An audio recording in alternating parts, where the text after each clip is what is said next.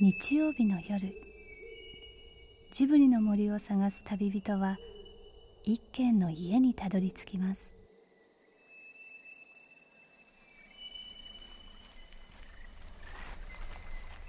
ジブリの森のラジオの川のほとり。そこに立つレンガの家はスタジオジブリ鈴木敏夫さんの隠れ家です。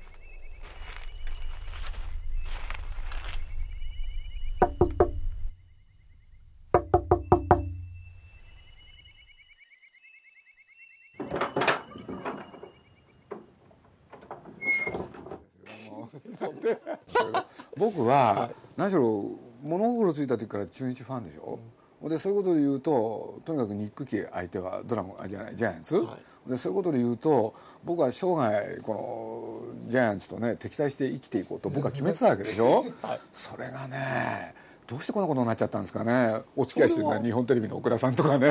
放置のね。不思議ですねね高柳さんとかね、うん、なんかの時に呼ばれてね僕挨拶を求められることあるんですけどね。冒頭必ずね僕言うことがあるんですよ。あのお断りしておきますけれどね。僕はドラゴンズファンですってここから挨拶始めるんですよ必ず。不思議ですよねそれもね。本当不思議なんですよね。あれだけジャイアンツのことをね憎き相手と思ってあれしてたんですけれどどうしてこんなことがあるんだだある時なんかね、はい、ジャイアンツが前ね優勝した時波乱の時ですよ、はい、僕ねあの優勝のパーティーまで行っちゃったんですよ。ででこれなんかなんでかっていうとね、はい、心に鈴木敏夫のジブリ汗まみれ2007年11月1日53年ぶりに竜が日本一の空に昇った夜。鈴木敏夫さんはレンガ屋にいました。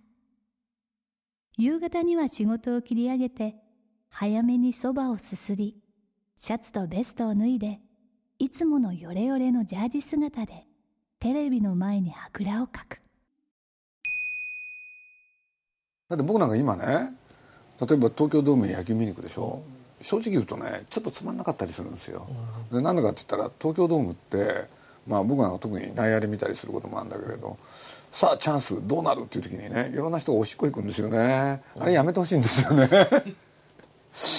やっぱり昔だったらね手に汗握って行き詰まる静寂があった、ところが今の野球場ってね外野の方でその応援団がギャーギャー騒いでる、で内野の方になるとね出たり入ったりするばかり、なんかね雰囲気悪いんですよね、例えばね神宮行くとちょっと違うんですよ。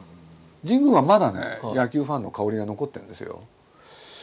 だからといってこの間ねこの間って去年僕 名古屋ドーム行ってちょっとまあドラゴンズのファンでありながら悩んだのはとにかくみんなドラゴンズのファンでしょ？で、うん、もうとにかく騒いでるだけでしょ、はい、そううるさくてね静かに野球が見られないんですよ。あれはちょっと違うなと思って、だから変な話ねテレビで見てた方が面白かったりする、ファンにとっては、うん、野球ファンにとってはっていうのか。ああそのじっくり見る人にとっては言いづらいかもしれないですね。昔だから昔は外野だけでワンサがやってたのが今内野の方もワイワイですけどね。まあそれで楽しむっていうのはあるんでしょうけど。自分たちが楽しみに来てるから。そうまあだからコンサートと一緒ですよね。そうそうそうそう。そのうん。まあ、その楽しみ方も否定したくはないですけどゆっくり見たいなっていうのは絶対ないですよね。まあ聞かせてくれないもんな、うん、コンサートも。まあでもこんなこと言ってると過去へのね。でもく悔しさがないとやっぱり勝てないから、うん、僕はね去年の、まあ、中日のリーグ優勝のパレードっていうのがあったんですよ。俺でまあファンクラブのねちょっとこともちょっとやってるもんですから。ね？そこへ、出席をさせていただいて、まあ、選手たちを迎えるっていうのをやったんですけどね。そこでの落合監督が、まあ、とにかくなんていうのかな一つはもうとにかく謝るんですよね、うん、要するに日本シリーズに負けてすいませんっつって、うん、でも来年はね必ずや勝てる試合をやる、はあ、それをおっしゃったのが印象的ですね、うん、その後ねあの優勝パレードの後食事会っていうのがあって選手たちとの、はい、そしたら中日関係の人が気を使ってくれて僕をね落合監督の真ん前へ連れてってくれてね。でそこで一緒に食事をすることになったんですけれど。僕は、ま、学んでるんですよ一生懸命。一応僕も社長なもんですからね。でも いやいろんな話したんですけどね。どんな話したんですか？野球の話はやめてジブリの話にしようって言い出してね。いやあのちょうど当時ゲド戦記っていうのをね、うん、うちのかみさんと息子が見たんだけど俺はシーズン中だから見られないとか、うん、いろんなこと言ってでも予告編は見たとかなんか言ってね。あの人ね映画大好きなんですよ落合監督って。俺で高校時代ね自分で自慢してねあの高校時代俺年間ね350本見てたんだなんて言い出してね。でいろんな話したんですけどね。すごい高校時代ですよね考えたら、ね、そう。もう野球やりながら、ね、そうそうそうそう。野球やりながらね 映画ばっか見て。で今でも暇さえあればね映画見てるっていう。へえなんて思ったんですけどね。映画だって俺は長いのが好きだっていうの。要するに90分100分で終わるね、うん、単純な映画じゃなくてこの話は一体どうなるんだろうってその展開を見るのが俺は好きだって。ああ面白かったですね。いやだから共通項よりもやっぱり変な話学ぶんですよね。やっぱり選手起用それから試合のやり方それ見ててあこういう時はこうやってやるのかって。だからついやっぱり監督の目線で見てしまう。そういうのもありますよね。だから昔はそんなことね子供の頃はそんな見方しなかったと思うんですけれど。だから学んでますよねだからまあ某球団の監督のようにねあのピッチャー打たれるとすぐ帰っちゃってるとかね。これからちょっと打てないとすぐまたピンチヒッター出すとかね。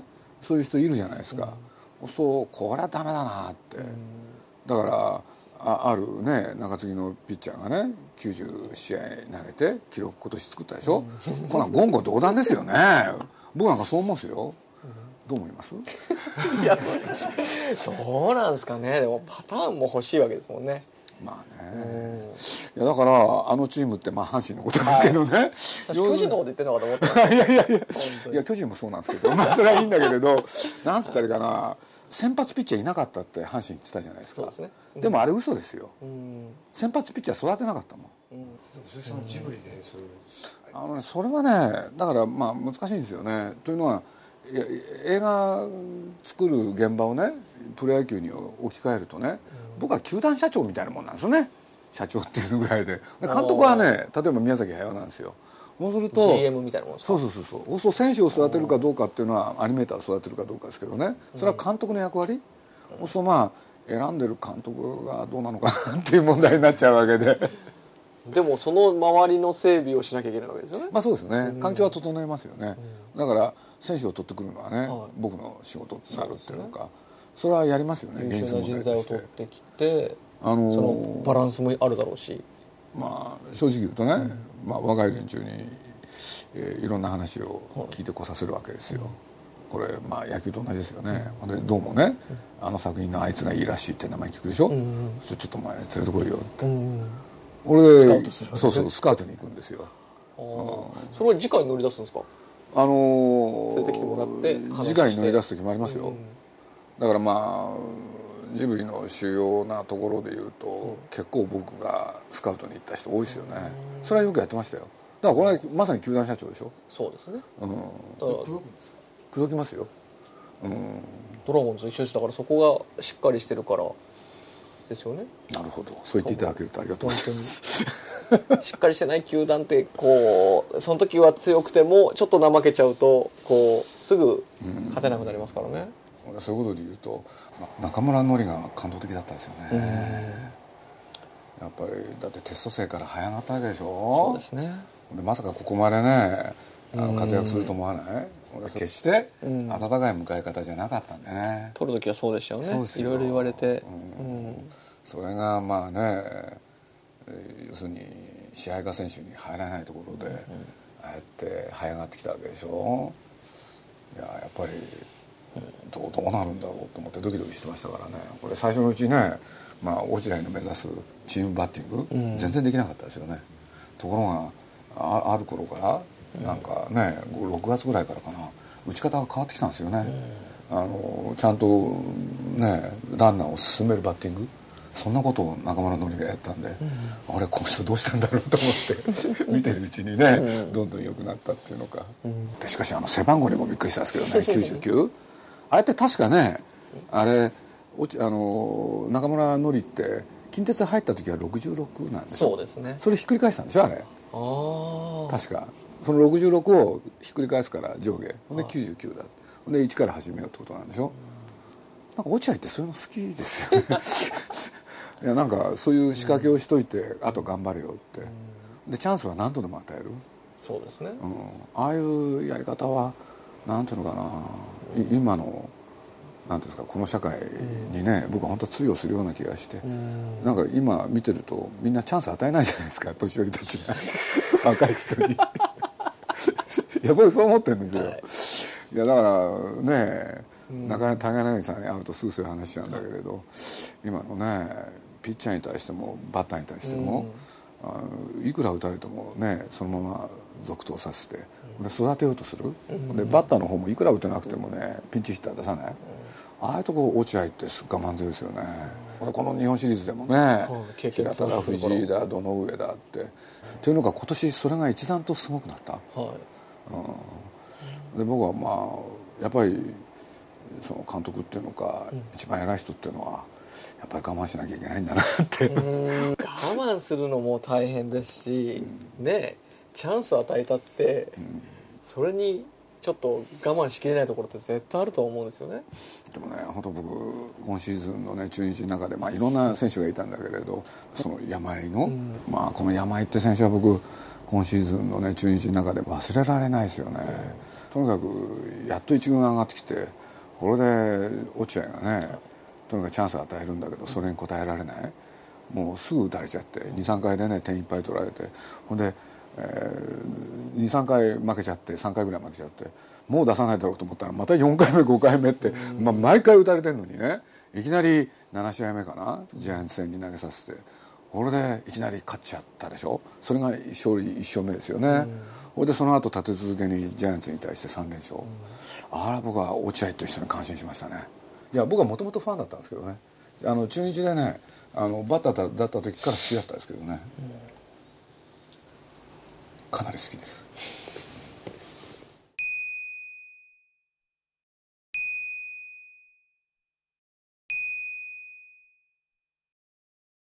そうですね。よかったよかった。ど鈴木さんは今どんな気持ちなんですか？いやあの素直に嬉しいですけどね。いやまああの、感動的だったですよね。日本シリーズで勝つっていうのは、まあなんだかんだいいなでもやっぱ良かったですね。そうですね。よかったよかった。なんかでも落合はやっぱり勝ちたかったんですよ。優勝したかった今日は泣きませんって言ってたけど最後の方なんか目が光ってましたよね。でいや山井をね8回まで関東であ完全試合。は落合ですね。変えちゃって、鈴木さん変えるって言ってましたね。そうですね。いやまあ落合の野球そうなんですよね、ここにね「ドラゴンズ50年史」っていう本があるんですよ。うわこれに載ってるわこれに載ってるわけですね。この時に。50年史ですからね、はい。向こうにね70年史っていう本もあるんですけどね。鈴木さんにとってドラゴンズって何？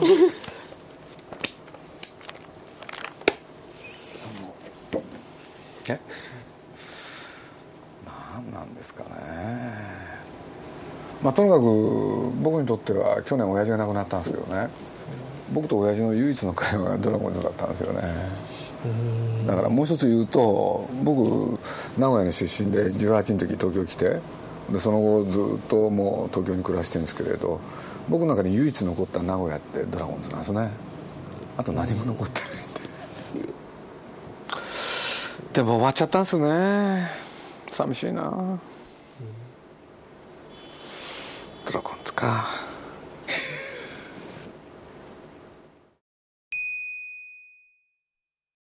鈴木敏夫のジブリ汗まみれ。ドラゴンズ優勝どうですか？今日は祝杯ですか？そうですね。53年ぶりっていうのが不思議ですよね。昭和29年。はい。杉下っていうね往年の大投手。フォークボールのフォークボールのね。今83歳かなでこの間あの始球式やりましたよね。だからあの残念ながらキャッチャーまで届かなくて80過ぎたんじゃねでもそういう人たちをもっとこう球場に呼んでほしいですよね。あその OB のがあの人を言ってこう過去これだけだったんだよっていうそういうのが今すごい少ないじゃないですか。そうですね、うん。そう。その歴史があるから今あるんだよっていうのを。53年。僕は今59ですからね。記憶にあるんですか？いややっぱりないですよね。